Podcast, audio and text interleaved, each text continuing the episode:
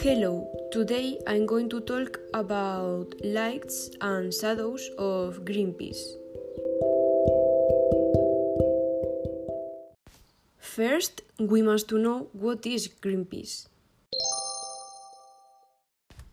We are an international, economically and politically independent, environmentalist and pacifist organization that doesn't accept donation or pressure from governments, political parties or companies, they said.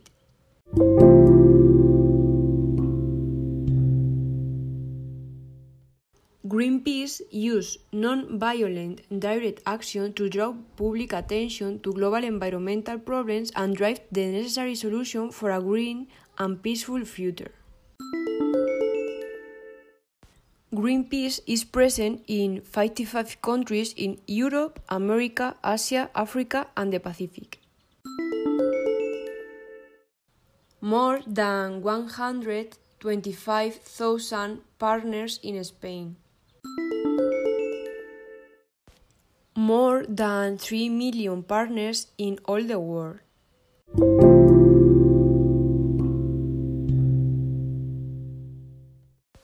Lights of Greenpeace Plastic has flooded our daily lives. We can find it in many products, cosmetic ingredients, clothing textiles, construction materials, and all kinds of uses so Greenpeace is working on it.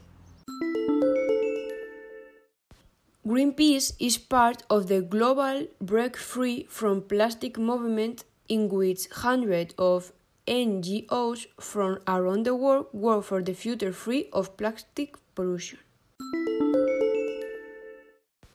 In addition, in Spain, Greenpeace asks the Spanish government, local administration and companies to ride this wave against plastic and take measures to reduce the production and consumption of plastic. I think we should all do something to avoid this.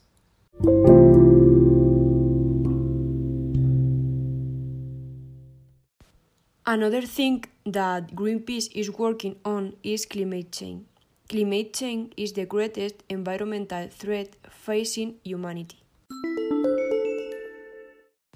Greenpeace works to promote solutions to curb climate change, with a special focus on the energy sector, to end coal and nuclear energy first and accelerate its replacement by renewable energy and transport. Many of Greenpeace's efforts are focused on the electricity sector, seeking to achieve a model based on clean energy, free of greenhouse gases derived from the use of fossil fuels. It only takes the will and planning of the government and companies.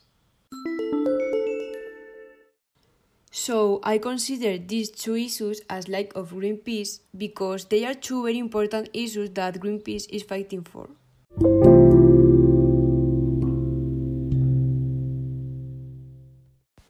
Now I'm going to talk about the shadows of Greenpeace.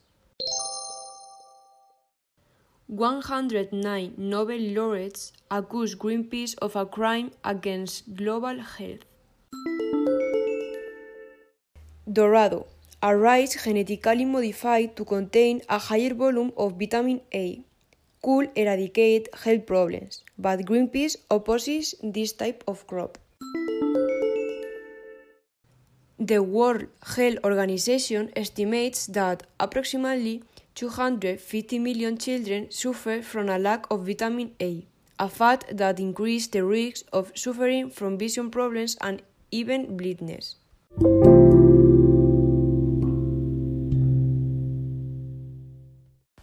Another shadow of Greenpeace is the nest. The activists were detained in the Pechora Sea on Russia's only Arctic oil production platform near the coast. Russian authorities formally accused 13 Greenpeace activists and independent cameraman of piracy after they were captured during a protest against Arctic drilling. The 14 accused are part of a group of 30 Greenpeace activists, detained on September 18 in the Russian Arctic and have been detained in the city of Murmansk after they approached and tried to scale an oil extraction platform that it is owned by the Russian state oil company Gazprom.